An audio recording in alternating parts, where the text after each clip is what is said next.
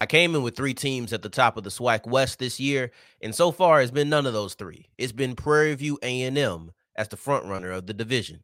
Oh yeah, it's locked on HBCU. Play my music. You are locked on HBCU, your daily podcast covering HBCU sports. Part of the Locked On Podcast Network, your team every day.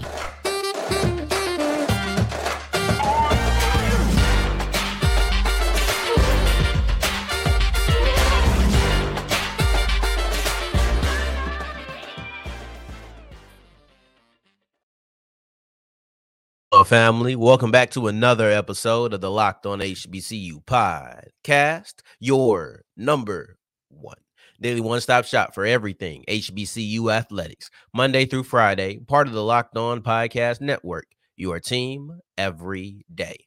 And I, of course, am Darian Gray, aka the Mouth of the South, Texas Southern alum and former TSU Herald Sports editor and current contributing writer at USA Today's Saints Wire. Thank you for going on this journey with me, making Locked On HBCU your first listen of the day every single day. And remember, just because the mic cuts off does not mean that the journey is over. It just means it's time to follow me on Twitter at South Exclusives, starts with an S and ends with an S.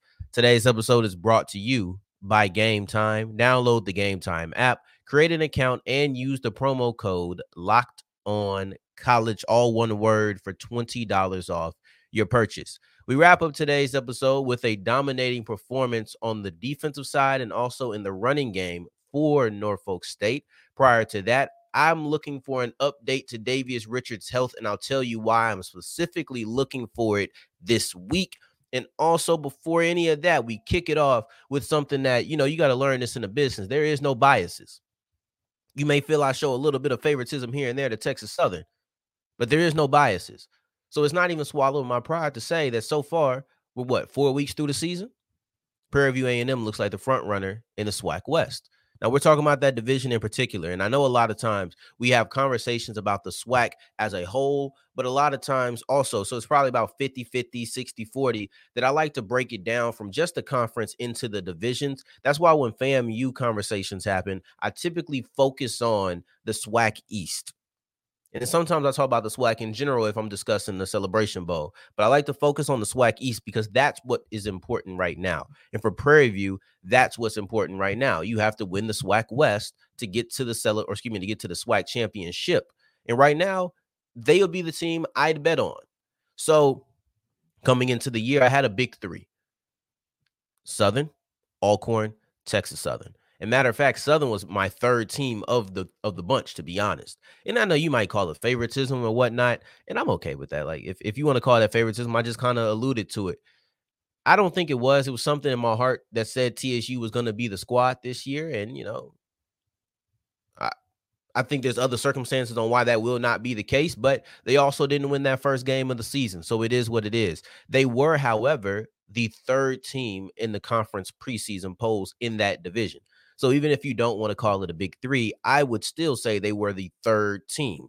Wasn't that far from Grambling and PV, but they were on top of both of those squads in the preseason poll by the coaches in them. So, but you look at it, PV started their season knocking off Texas Southern yet again. So it's it was one of those things where whether you want to call them part of the big three, if you want to call them a third team, it's a minute difference. Like it's so small. But like the point is, you knocked off a team that people felt was a contender, and they knocked off that team with Andrew Body still in the lineup. So I'm gonna go ahead and put TSU to the side because not only did they lose to PV, they've also lost to Grambling. And that's two conference losses. You still have FAMU on the schedule, not that far away. And I'm not sure when Andrew Body is going to return. So, with all of that being said, TSU is kind of out of the race for me. I think they're done. I think they're done. Then you look at Alcorn. That was a team that my mind said was going to win the conference. They knocked off Alcorn. Let's put Alcorn to the side. And PV has shown a, a liking for the dramatics against TSU. Had to build up a deficit, right? You just know it. Let's make this this year's edition interesting. Let's make the game against Texas Southern interesting this time. Let's have a deficit and come back from it. Let's go ahead and beat Alcorn, but we're not going to do that comfortably either. Let's go ahead and make it interesting and have a 50 yard field goal as time expires. So it's something about the Panthers loving loving the dramatics, but they do. And when you go through process of elimination, first off, they done well. They have done well this year. It's not about, oh, well, nobody else looks good, so let's just give it to PV. PV has looked good. They have nice wins. And I don't think much other teams have looked good. Southern has struggled. We'll see if they bounce back from the from the bye week, but they have to bounce back from the bye week. PV has shown the ability to bounce back mid-game. I've seen them struggle against Texas Southern and figure something out in the fourth quarter to come back. I, I saw them learn how to finish drives and put up points. Meanwhile, Southern, I like their defense a lot, but as much as I like their defense, I dislike their offense. It's about equal for me. And that's a problem. And we'll actually discuss that, I believe, on Thursday's episode, as they are in a certain class of HBCU teams with two other squads, one of which they faced already. So it's one of those things where Southern hasn't looked that good. You beat Alcorn, you beat TSU. I think Grambling has some chances to make noise. That being said, that loss to Hampton really did leave a bad taste in my mouth. And I've kind of, you know, gotten away from it a little bit after you beat TSU, but not all the way. I still need something. But luckily, PV and Grambling face this week. I think that Grambling has a good squad, but they need to prove something to me, right? That's kind of where they stand right now. And then UAPB, they definitely need to prove something to me. They just they just do. So right now I'm looking at PV and Grambling as the two team two teams who actually look like they're doing something in the SWAC West. But PV to me has the better resume, and I like Trazon Connley, who I believe actually did. He came on the show and he spoke about how people don't respect his arm, and I think that he's making people respect his arm this year. He barely ran against Alcorn in the game. I was able to see up close and personal. He didn't lean on his legs to uh, against Texas Southern. He made some nice throws on the run and in the pocket. So I like what Connley's been able to do this year. You look at the two-headed monster in the backfield of Antoine Ahmad. I usually mess that up and get him backwards, but Antoine Ahmad, and then also Caleb Johnson. This is a team with a solid offensive base. I like their running game. I think they have the ability to run on a lot of teams. And that's why, in addition to the resume, just the pieces they have on that offense make me confident in saying, as of right now, and we'll see whether you listen to this now or all the way to September 30th in the morning. Once they play Grambling, then things might change, and we'll see. I might even come back and do this again. But it's Grambling and it's PV. But right now, I have PV just a slight step above the Grambling Tigers, and all of that will be decided this weekend. You would think I'm doing promo for the game of the week. This is going to be our game of the week. But as we move forward, so I don't just because I've already kind of prepped for that a little bit. So I think some of this is just jumping out where I'm like, oh, let me give this information. Let me get this storyline. Let me get this matchup. Like I kind of want to do some of those things right now. So to able to be able to just stop myself, exhibit a little bit of self-control, I'm going to move on to Davius Richard because his health is in question. I don't know what's going on with him, but I look forward to finding out in this week's particular, in particular, I want to find out because they face Campbell. And I'll break down everything that's going on as we continue with Locked On HBCU. Today's episode is brought to you by Game Time. And if you've ever been last minute, you've probably been stressed and thinking, oh, there's no way I'm going to get a better deal. These tickets prices are going to be through the roof. This is no longer the case as long as you go to game time. And if you go to game time and you just create an account and use locked on college, you can get $20 off your first purchase. So there's a little bit of a uh, an incentive for that.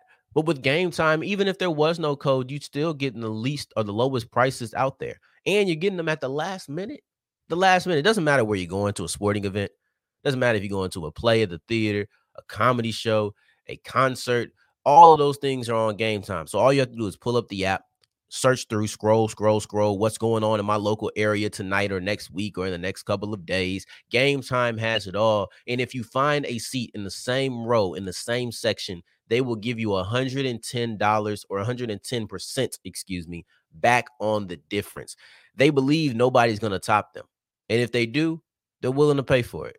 So when you're looking at game time, go to the app, find a an event and use the code locked on college to get $20 off your purchase.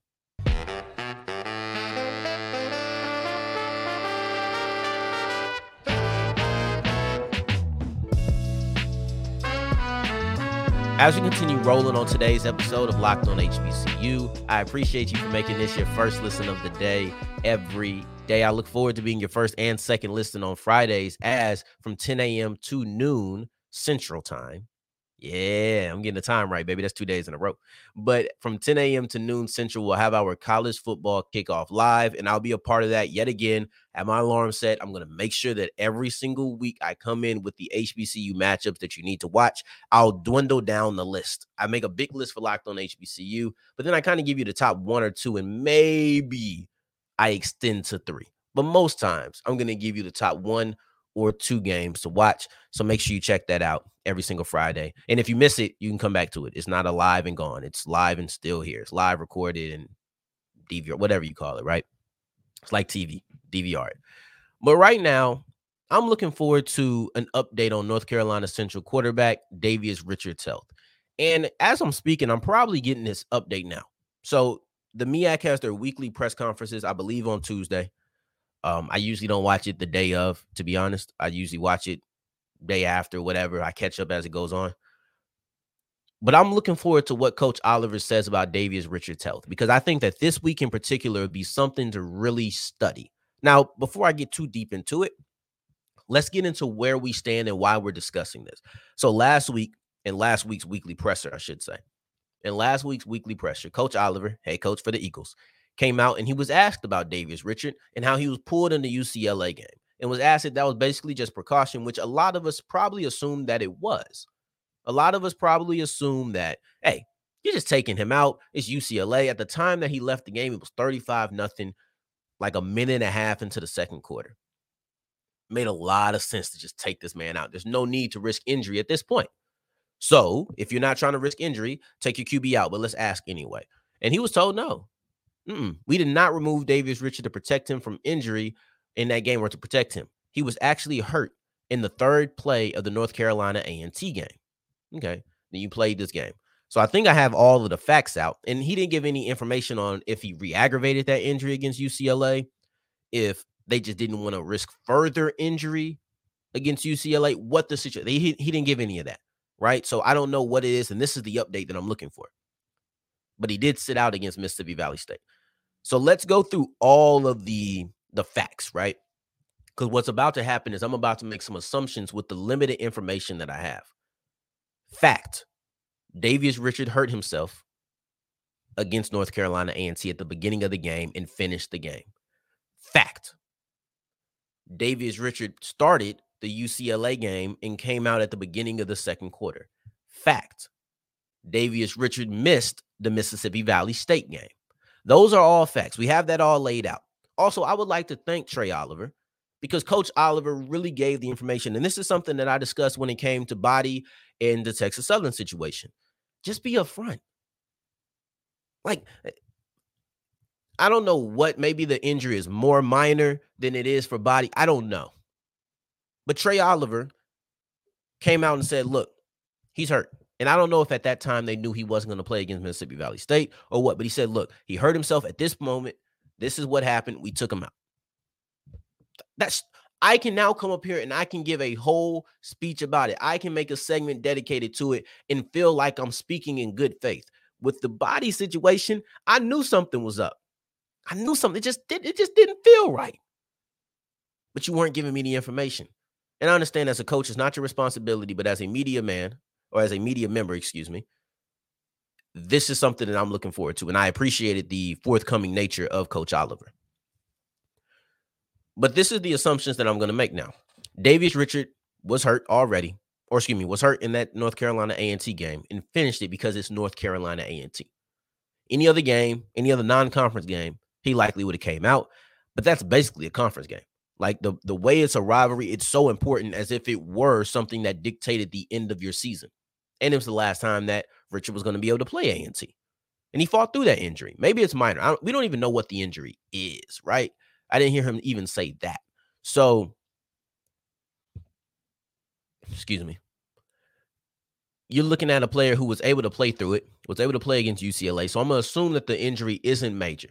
But he played against UCLA because I'm sure that he and Coach Oliver had a conversation about how beneficial that this game against an FBS top 25 opponent could be for the draft stock of Davius Richard. Go out there and put up some good film against an FBS opponent that scouts are already there to see, and scouts are definitely going to watch their tape. They're going to ask for the tape at the end of the year, and this might be one of the games that they see. So you're given the opportunity to go out there and show out and do your thing. Okay, cool. Quarter happened, whatever. We're taking you out now. You miss Mississippi Valley State because that game is irrelevant. That game means nothing. All these are assumptions that I'm making, but it makes sense to me. But why this week am I so pressed to find out? Because most times I'm just going to look, I'm not even talking about this. Like I didn't talk about it last week because it was like, okay, whatever. They're going into the Valley game. This week they're going into the Campbell game. And Coach Oliver was upset about losing the Valley in 2021. And I don't think he's alone in being upset about losing uh, to Campbell in 2022. Nobody said that. He didn't say that. But to me, I feel like there is a storyline of revenge that is going on for North Carolina Central they're looking to get their lick back on Campbell because last year they were kind of in a similar situation, but they weren't the top dog. Like right now, they're number one on every single HBCU ranking. It feels like that's what I feel like. I'll say that. It feels like I see that often. But they were really respected and they were looked at as one of the biggest contenders to Jackson State last year. Then they lost to Campbell, and people like, mm, I don't know. Didn't help that Jackson State didn't beat Campbell, but like when North Carolina Central lost to Campbell, I feel like a lot of their momentum from the public kind of just calmed down. They're like, eh, I don't know. I don't know about that one. Right. That's kind of where it felt like it went to after they lost to Campbell. So I feel like they would want their lick back. And if Oliver was upset about losing a Valley a couple of years ago, I'm sure he's absolutely ticked off about losing to, to Campbell last year. And I'm sure that Richard feels the same. So do you go ahead and put him in there? Is this a game in which you feel like I need to win this game to a point where I'm going to put Davius Richard out there? He could be completely healthy and none of this matters and he would play regardless of who it is. But because I'm not sure of that, I'm operating with the idea that maybe he's still recovering from a small injury. Do you say, you know what? Nobody's ever 100% healthy. Let's just go ahead and get you out of here. Because it might be something that's just bothering him. Something that's not prohibiting him from doing too much, but it's just bothering him. So, because he did play the rest of the A&T game and he played against UCLA. So, we'll see how that goes. But I will say one thing that Coach Oliver did say is that they have Walker Harris. And to them, Walker Harris is a 1B. To them, Walker Harris is a starting quarterback pretty much everywhere else, but they have Davius Richard, one of the best quarterbacks in their school history. So, Walker isn't starting. I will say this he played against Valley and he had five touchdowns through the air, which is a season high for anybody on North Carolina Central through the air specifically. And he looked like a starting quarterback. So maybe you don't play Davius Richard. Maybe you sit Davius Richard until October 19th. That's when you play Morgan State. Maybe you just say, you know what, we're going to rest you until conference play. I don't know how bad the injury is. I don't know if that's even necessary. I'm just saying things that could happen. But as of right now, they're probably doing the MEAC presser right now. So I'm going to I'm probably going to try to rush to get this out because I only I'm only recording in the morning because I had some technical difficulty last night. But I'm going to probably try to push to get this out so that you can maybe hear this before they post the MEAC press conference. So let's move forward and keep it within the conference because Norfolk State dominated Towson on the ground. And I want to look at them because I don't feel like I even discussed their victory over Hampton but now this is their second victory of the season. I want to look at this as we continue with Locked On HBCU. Today's episode is brought to you by DoorDash. Yeah, we got a new one. We got a new one out there, and it's DoorDash. I know a lot of people are sitting there like, man, I'm hungry. I'm gonna go ahead and get me a meal from DoorDash. That's what a lot of people think when they think about the delivery company. But here's something else. Here's a layer that maybe you didn't know about they also deliver deliver groceries now. So maybe you're just missing syrup for your pancakes. Maybe you're missing some sugar. Maybe you're just missing something small. Excuse me. Maybe you're missing something small that I don't want to go get a meal, but I also want to cook this. I don't have this one thing. Let me go ahead and DoorDash it. It's the same casual, it's the same um convenience. That's the word I'm looking for as delivering your food. But now you can get groceries. And if you use DoorDash and use the promo code locked on college, you'll get 50, 50% off your first order up to $20. No minimum subtotal required. Just go to DoorDash, order a meal or order some groceries, $20 or less, and get 50% off with the promo code locked on college.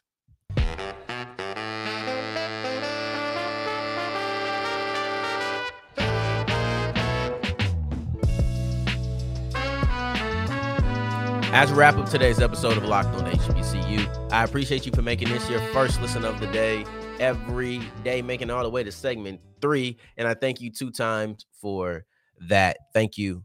Thank you. And Norfolk State absolutely dominated Towson on the ground this past weekend. And that mixed with a strong defensive performance is the reason that they were able to beat this team. And one of the reasons I really wanted to highlight this is A, I didn't talk about their victory over Hampton. I kind of wrote them off after losing Virginia State. And I should have discussed their victory over Hampton, but I didn't. And then also, they beat Towson, which is a team that beat Morgan State, which I did praise. I've praised Morgan State, and I still feel relatively high on the Bears. Um, but yeah, so Norfolk State knocked off Towson 21 to 14 this weekend. And the primary source of their offense was their running game. Their running game was the reason that they were able to put up all of these points. And when you look at it, they only attempted 15 passes. And I think sometimes saying that doesn't put it all the way in perspective, but it does kind of say, okay, you're not pass heavy. But no, they were extremely run heavy. 15 passes, right? Kevon King, 11 attempts on the ground. Otto Kuhns, 10 attempts on the ground. Mind you, that's your quarterback. So he had almost as many as a he he had almost as many attempts on the ground as he as he did through the air. Then you had Xavier Howard,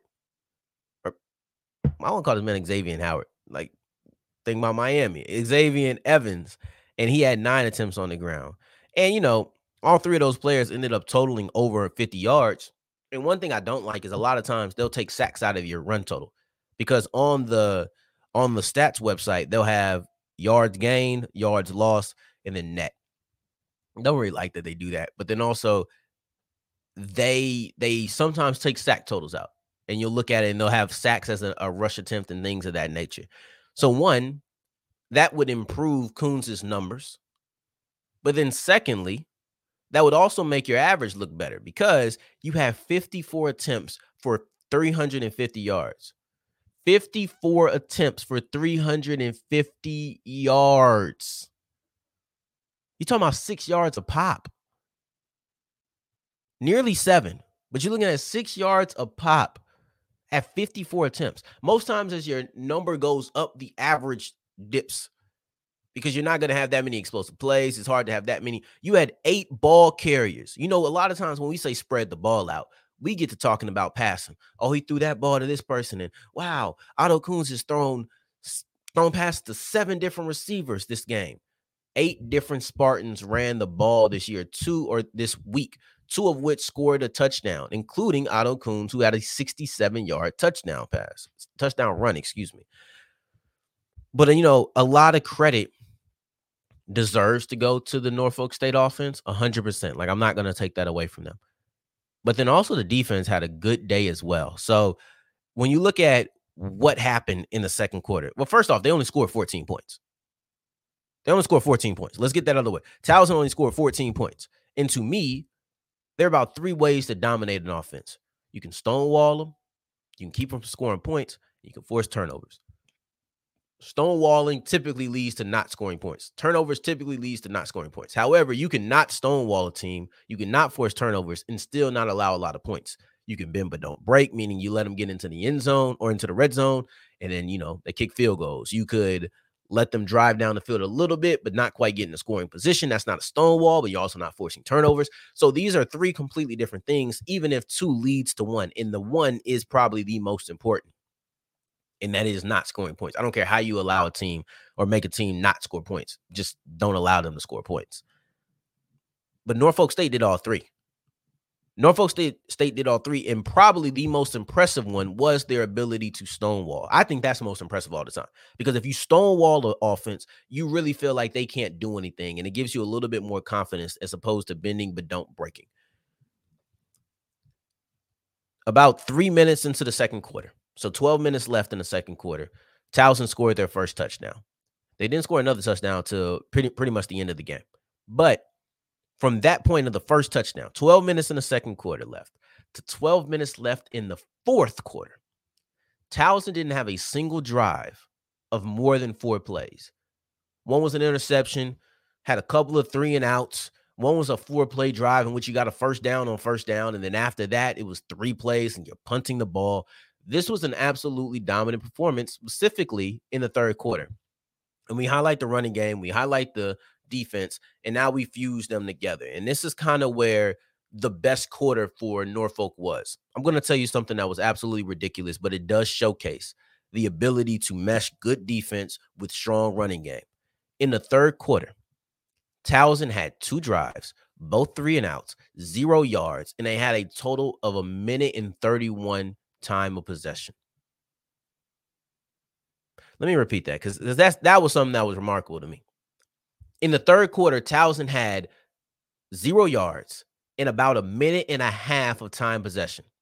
That means you're getting them off of the field immediately. You had two, three and outs, and you're also running the ball and possessing the ball. You don't do that without great ball control. And in that quarter, you actually have 14 of your 21 points by Norfolk State. That was the best quarter for Norfolk State this week. And I'd argue if I had to go through and just look at every single quarter, there probably is not a better quarter of football for the Norfolk Spartans than the third quarter against Towson this past weekend. This is impressive. Zero yards allowed in 15 minutes, a minute and a half of time of possession. That means that Norfolk State had the ball for 13 and a half minutes. That's more than I've been speaking about them. That's more than I've been speaking about them today. That's almost half of this episode that they possessed the ball in the third quarter alone. The ability to control the ball with the running game and the ability to play stout defense on the defensive side is the reason that they were able to win against Towson. And this is a game that I needed to highlight. So I appreciate you for joining me for this, making this your first listen of the day every single day. I truly do appreciate it. On tomorrow's episode, we'll be back with North Carolina Central. And I have a question What would it take to knock them off of the top spot of the HBCU rankings? And also, Irv Mulligan, newcomer of the year? I think so. And we'll discuss both of those on tomorrow's episode. But in the meantime, in between time, until next time that we hear each other, family, take care, stay blessed. Peace.